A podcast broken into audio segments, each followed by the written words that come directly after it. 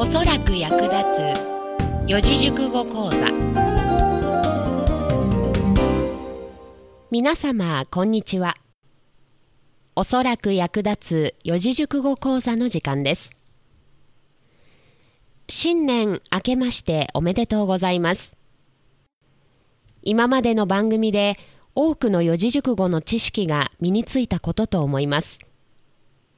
そこでにせんじゅうにねんいちがつついたち、記念すべき元日におそらく役立つ四字熟語講座をリニューアルいたしました。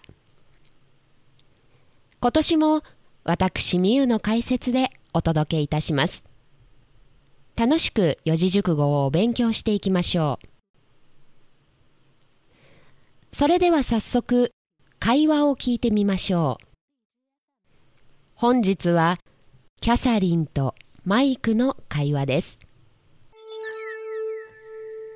エリザベスが私のマイクを返しなさいって取り乱しちゃって大変だったのよ。マイクがリストラに会ってくれたおかげで万事一生を得たわ。マジかよ。エリザベスとはたった一回枕を共にしただけなのにな。エリザベスがニート嫌いでよかったわ。俺にはキャサリンしかいないさ。今夜さんかいは覚悟しとけよ。もうマイクったら破竹の勢いね。いかがでしたか？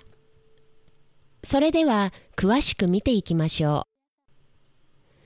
キャサリンとエリザベスの女子ふたりがマイクをめぐって争ったようですね。しかしマイクが職を失ったことでキャサリンは万事一生を得ました。ここで本日一つ目の四字熟語です。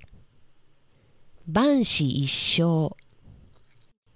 これは死を万とすると生はわずか一しかないという意味から助かる見込みがない命が助かることを表します。類義語に九死一生という四字熟語がありますが、万死一生はこれよりも少ない確率で命を取り留めることを表します。さて、ニート嫌いのエリザベスが引いてくれたおかげで、キャサリンとマイクは無事に修羅場を切り抜けたようです。破竹の勢いのマイクがキャサリンに今夜さんかい致すという挑戦状を叩きつけました。ここで本日ふたつめの四字熟語です。破竹の勢い。竹は初めの一節を割ると次々に割れて止められないことから勢いが大変激しく盛んなことを意味します。それでは意味が分かったところでもう一度会話を聞いてみましょう。エリザベスが私のマイクを返しなさいって取り乱しちゃって大変だったのよ。マイクがリストラに会ってくれたおかげで万事一生を得たわ。マジかよ。エリザベスとはたった一回枕を共にしただけなのにな。エリザベスがニート嫌いでよかったわ。エリザベスの方がシマリは良かったけど、俺にはキャサリンしかいないさ。今夜さんかいは覚悟しとけよ。もうマイクったら破竹の勢いね。どうせいっかいが限界なくせに。理解できましたか？本日の四字熟語が皆様の人生においておそらく役立つことをお祈りいたします。それでは皆様ごきげんよう。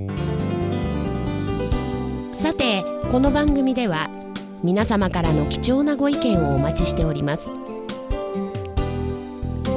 宛先はおそらくアットマークプレイドット ジェーピー、 すべて小文字でオーエスオーアールエーケーユーアットマークピーエルアールエーワイドットジェーピー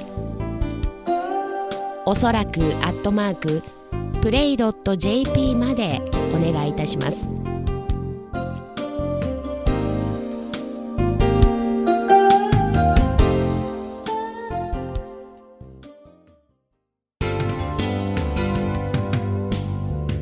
インターネット放送局プレイではお聞きの番組以外にも楽しい番組満載でお送りしています。ぜひプレイのホームページからその他の番組もお楽しみください。